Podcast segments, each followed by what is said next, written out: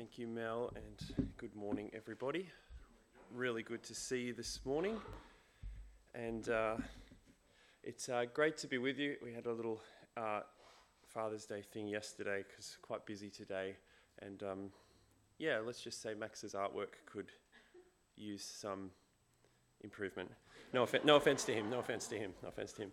Um, I read um, this blog during the week uh, by uh, Paul Tripp. He's this American pastor, and he has this concept called um, functional atheism. And I just want you to re- want you to listen as I read what he says about it.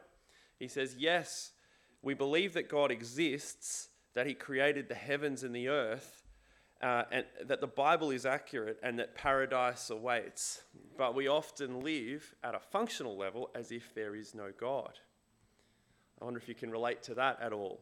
Um, two weeks ago, we heard this uh, verse from Psalm 14 uh, The fool says in his heart, There is no God. It's a verse that uh, I think typifies Saul, the, the first king of Israel, um, and how he lived. And uh, as the story continues today, we see how this works itself out in his life. Uh, see, I think Saul is a functional atheist. That is, he believes in God, uh, but in his day to day life, in decisions that he makes, he operates often like God doesn't exist. Now, he might believe in his mind that there is a God, but in his heart, he says there is no God. That's what we're uh, looking at, at today. Um, hopefully, yeah, this is the outline on the screen if you want to uh, write that in your newly uh, gathered little notebook. In fact, I'm going to just give a notebook amnesty for the next three minutes. Um, so if you wanted to get up and get a notebook, no one's going to judge you in the next three minutes. If it's after that, I'm going to point at you. No, I'm not. You can grab a notebook anytime, but please do grab one. Uh, and that's where we're going today. We're going to have a look at the story itself. Um, we're going to kind of race through it pretty quickly and then come back and see what it tells us about living as a functional atheist. So let me give you first a bit of a quick overview of where we're up to at this point as we uh, pick up in 1 Samuel 14. We've got Saul, the first king of Israel, and we've heard over the last chapters that his job um, really is to A, listen to God. That's one thing he has to do. And the other thing is he's anointed to rescue God's people from the Philistines, who are essentially kind of occupying Israel at this point. Those are the two things he's got to do. And last, uh, last chapter, uh, and the, the first half of chapter 14, Saul and the Israelite army are hard pressed by the Philistines. And so the army has started to desert Saul um, and go and hide in the hills. And then Saul's son, Jonathan, uh, we did this last week, and his armor bearer, they sort of secretly leave and go and attack a Philistine outpost. Uh, in, uh, as they trust God with that attack.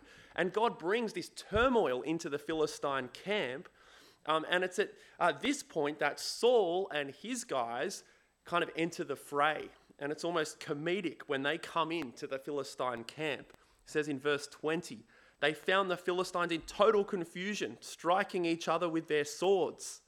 Right? So by the time Saul gets there, it's pretty much over.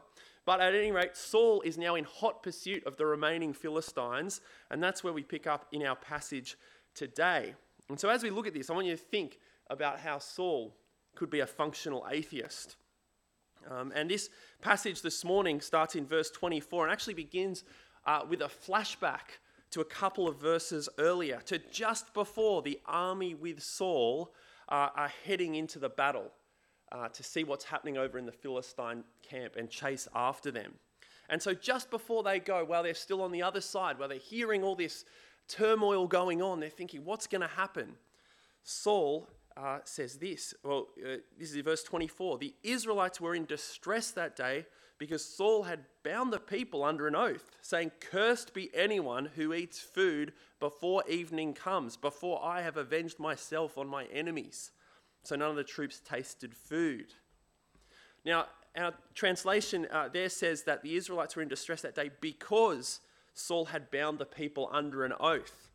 But I think actually the, the English Standard Version has this right when it says, Israel had been hard pressed that day, so Saul laid an oath on the people. That is to say, before they realized that actually the Philistines were fleeing, The army were hard pressed. They were wondering what was going to happen. They were scared. And so Saul makes this desperate attempt to basically keep them all with him. He doesn't trust that God's going to save, like God has said, like Jonathan has trusted.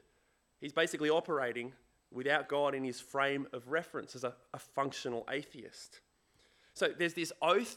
Saul and the army head across, and then there's this pursuit. And so the army joins up with Jonathan, and off they go, and they're going through the, this forest. And would you believe it? They come into the forest, and right there in the forest, there's all this honey everywhere. It's amazing. It's like something from Willy Wonka and the Chocolate Factory. It's just like, what, what is this? Is amazing. And we're all really hungry. Now, Jonathan hasn't heard about the oath. He was over there trusting God in the Philistine camp. So he gratefully gobbles up some of this honey before someone pulls him aside and says, Well, actually, do you know what's happened here? And Jonathan's not impressed. Jonathan says, Have a look, verse 29 My father has made trouble for the country. See how my eyes brightened when I tasted a little of this honey. How much better it would have been if the men had eaten today some of the plunder they took from their enemies. Would not the slaughter of the Philistines have been even greater? So remember, the primary thing Saul's supposed to be doing, supposed to be listening to God, and he's supposed to be saving his people from the Philistines. And it seems that this oath that he's made the people swear, it's really stopped them from pursuing the Philistines. It's hamstrung the very thing he's supposed to be doing. And there are more consequences as well, because after the battle is over, the people were exhausted, understandably, given they haven't eaten anything. And so they go crazy for the food that's right there in front of them, the plunder.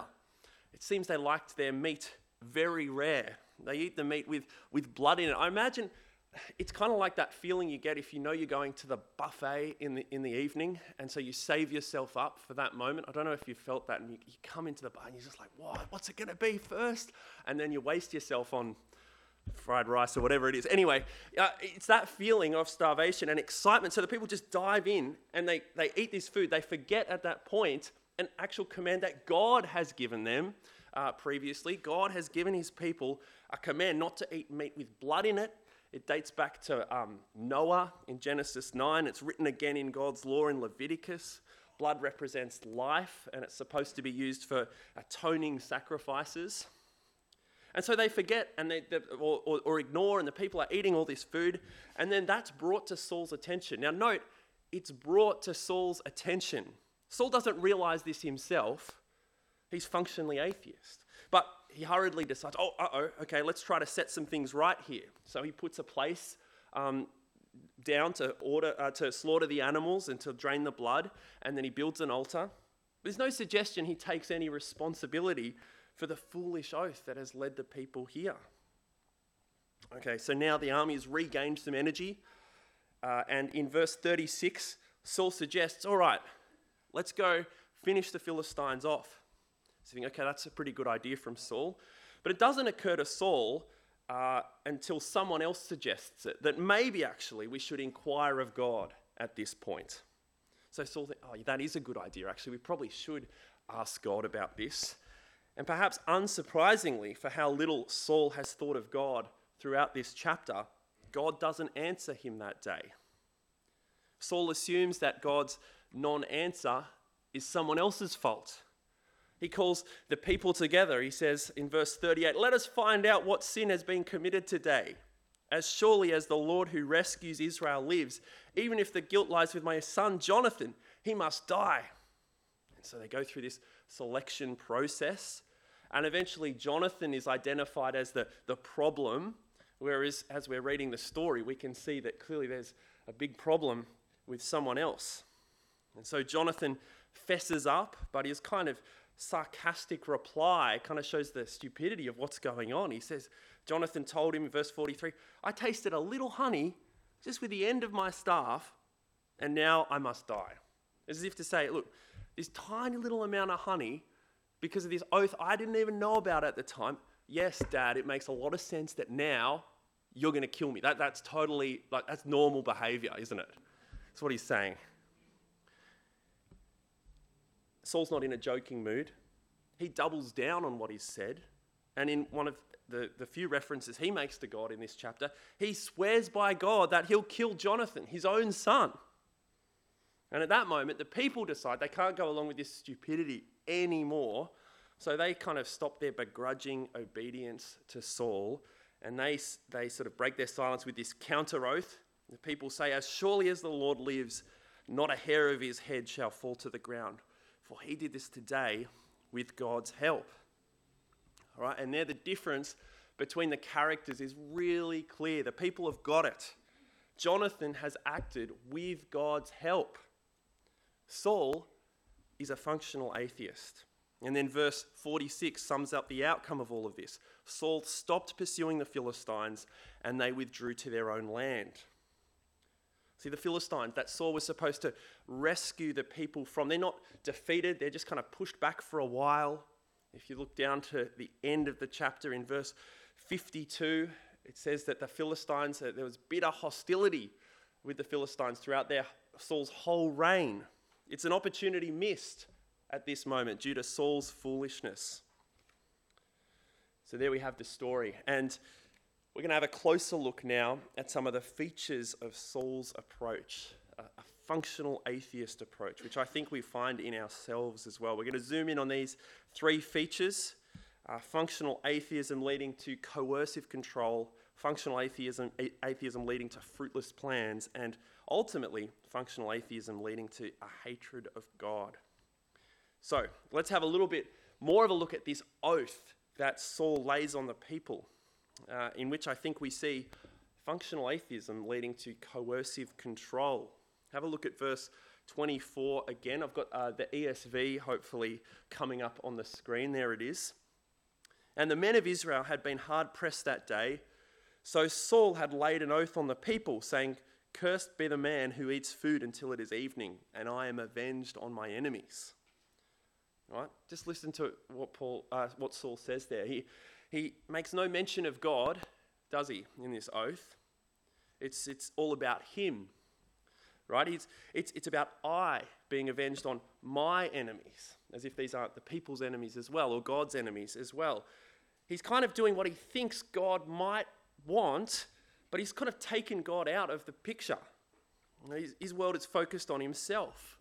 So instead of trusting God in that moment, Saul's approach is to manipulate the people uh, by controlling them through this oath. A threat of a curse may not seem that worrying to us, but it'd be a big deal to them, particularly if the king is involved. So that's what he does, and it doesn't work. The people might stay with him kind of physically, but they're, they're too famished to battle the Philistines.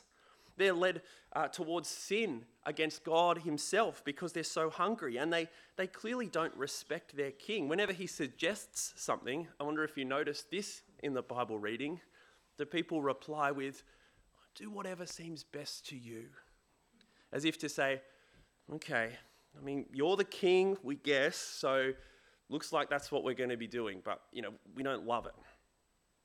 We can relate to Saul, though, I think. I think we can sympathize with him in this moment before we, I guess, uh, lay on him too much. You know, think about it for Saul. He's, he's terrified at this point. He's across there hearing this ruckus going on in the Philistine camp. Uh, he knows that there's way more of them than there are of him and the Israelites. Lots of his soldiers have already abandoned him. The ones who are with him are hard pressed again, as they were in chapter 13. He's scared that they'll leave him, that he'll be, he'll be vulnerable and alone, that he'll fail. And so, in that moment, he's got the choice to trust God, but he tries to coerce his way out. Don't we know what that feels like? I think that's how we automatically respond a lot of the time in situations of stress for us. Much of the time, it's good things that we want, but we try to kind of grasp at them, to, to wrangle them for ourselves rather than trusting. So, for instance, we know God has designed us as social beings, you know, to enjoy uh, each other, be interdependent uh, on Him and with others. That's a good thing. We want that. But it's so easy to grab that good thing and take God out of the picture try to control it ourselves. Maybe it's in putting your hopes for relational fulfillment on one person, on a, maybe a good friend or a partner. Uh, you end up demanding way more of them than they can deliver. They're putting all this pressure on them. We want them to fulfill us. Or with God kind of relegated to the edge of our thinking sometimes, you, you tend to see relationships all kind of formed around you, about my needs and my feelings. You hold people a little bit to ransom because unless you get what you want, you're going to be in a maybe in a bad mood. Uh, so people say to you, do, do whatever seems best to you. Or maybe it's in how we relate to, to kids or grandkids, right? You long so much for them to be healthy uh, and happy, good things, right? And for them even to know and trust Jesus, also a great thing. But the temptation with that desire is then to control things. Perhaps you can coerce them into faith. And when things seem a little out of control, you end up getting either you know disproportionately angry about something or you want to strike fear into them or you put in harsh rules to control okay they say timidly do whatever seems best to you because it's about my reputation and my sanity or, and I think this one, I think it, this same thing even happens in, um, in church sometimes, um, or often. I think it's something I need to be lots more conscious of. You know, if you're, you're involved in something at church, you think, well, that's intrinsically about God, right? But it's still easy to forget Him. Perhaps we long for a, a ministry or a team that we're part of, um, or an event we're doing to be a, a success. So we, we guilt people into coming or to helping. Perhaps when things aren't done quite as we would wish, or things just aren't how we'd like them at church. You feel kind of personally aggrieved and try to control things by maybe you know spreading negative talk. See, that's not trust in God. I think, I think that's a functional atheism. God's not in the picture in that moment. You're not leaving things with Him. You're trying to control them. It's just you. It's just me. Well, that's, I think, the first feature of where we see functional atheism lead. The second feature, this is a shorter one, is uh, having God as essentially an afterthought in your plans. You can see in verse 36, Saul says, Let us go down and pursue the Philistines by night and plunder them till dawn, and let us not leave one of them alive. Do whatever seems best to you, they replied. But the priest said, Let us inquire of God here. Right? So now it's kind of the 11th hour. The battle, in many respects, is already over. God's already won. The Philistines are all but cleaned up. Saul finally decides to get involved, and then he thinks, when prompted by the priest, to ask God whether his, uh, that is, Saul's plans are a good idea. So that, that's functional atheism for Saul. He is part of God's plan, but he's sort of taken God out of it.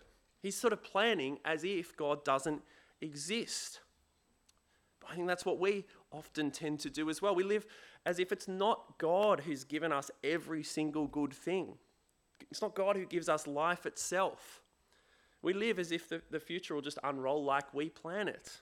I wonder if you know that dynamic yourself. It's like in, in James chapter 4, um, and just let me read verse 14. Why, you do not even know what will happen tomorrow. What is your life? You're a mist that appears for a little while and then vanishes.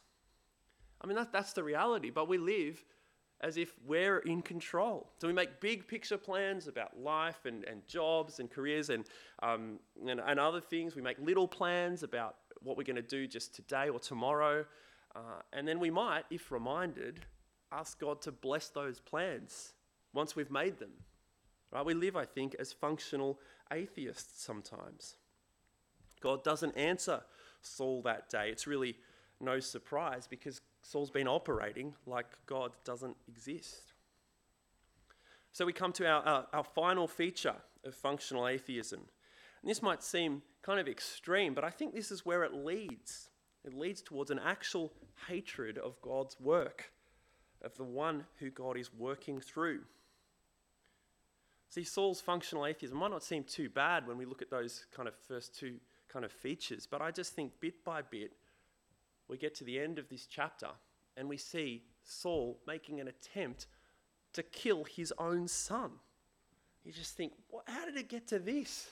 I don't know if it's a, an appropriate passage for Father's Day.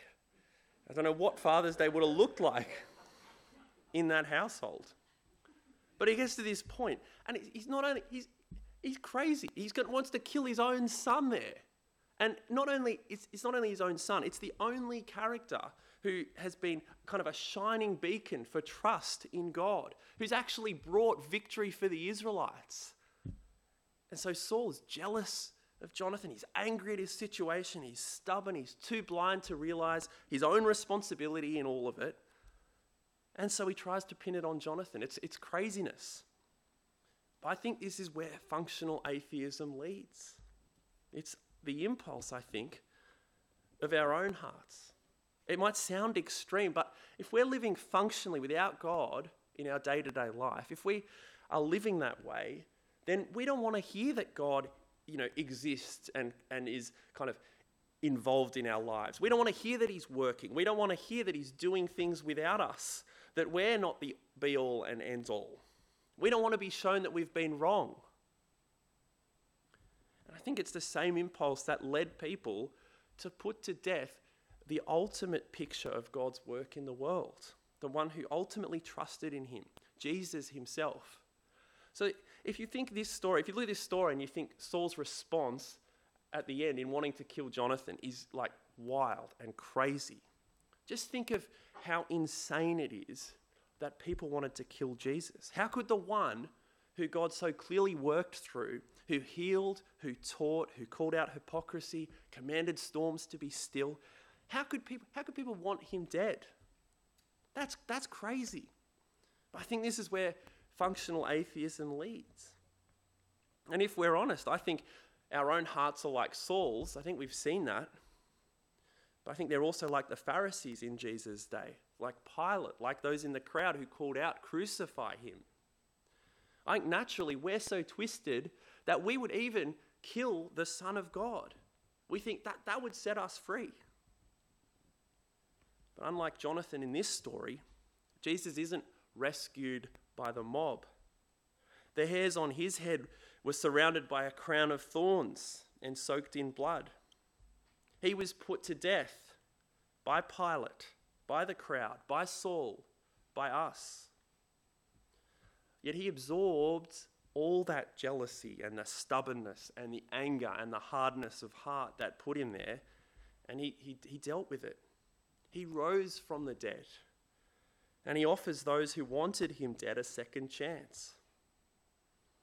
So I think as we, we recognize how we're like Saul, how we've already been like him in the past, because I think reading that, I think that, that I've been in situations when I'm like that. I think if we know ourselves at all, we, we kind of recognize that this is how we'll be in the future as well. I think as we recognize that, we are reminded of how much we need Jesus and his grace the one who takes our hatred and then rises from the dead anyway. And that's true for everyone here this morning. It's true for those who've never trusted him before. And I hope if that's you today, you can see how much you need to. That living as any kind of atheist, it just means really grasping at control that you actually don't have, making fruitless plans. It's, it's doomed and it's painful. And for those uh, who have trusted Him before, who are living for Him, I hope that you're reminded of just how much you needed Him. And I hope this is an encouragement to see these moments of functional atheism in ourselves more and more, admitting those uh, obvious ways we stuff up, yes, and also perhaps seeing it in pockets of our lives that we've not really thought about much in relation to God. See, the fool says in his heart, There is no God. But the truth is, there is a God. There is a God who is good. There's a God who saves. He saved through Jonathan, even, even through Saul, and he saves through Jesus. And I hope that that reality, that reality reassures us of how good he is, how much he wants good for us, and how worthy of trusting uh, in each moment he is. And I hope that as we reflect on that, as that sinks into us more deeply, that will break into our daily consciousness more and more. And we'd not be functional atheists how we live anymore. Let's, let's pray. Our Father, we are sorry that um, yeah, just even to our own detriment, we, we often um, ignore and reject you and your work in our lives. And actually, that we, we ultimately re- reject you and reject your son. Mm, thank you so much that he died for us, uh, not just because of us, but for us, uh, to give us another go. Lord, please be with us. Be with us by your Spirit and in your word. Uh, be with us in our decisions, in our moment by moment, and help us to trust Jesus. Amen.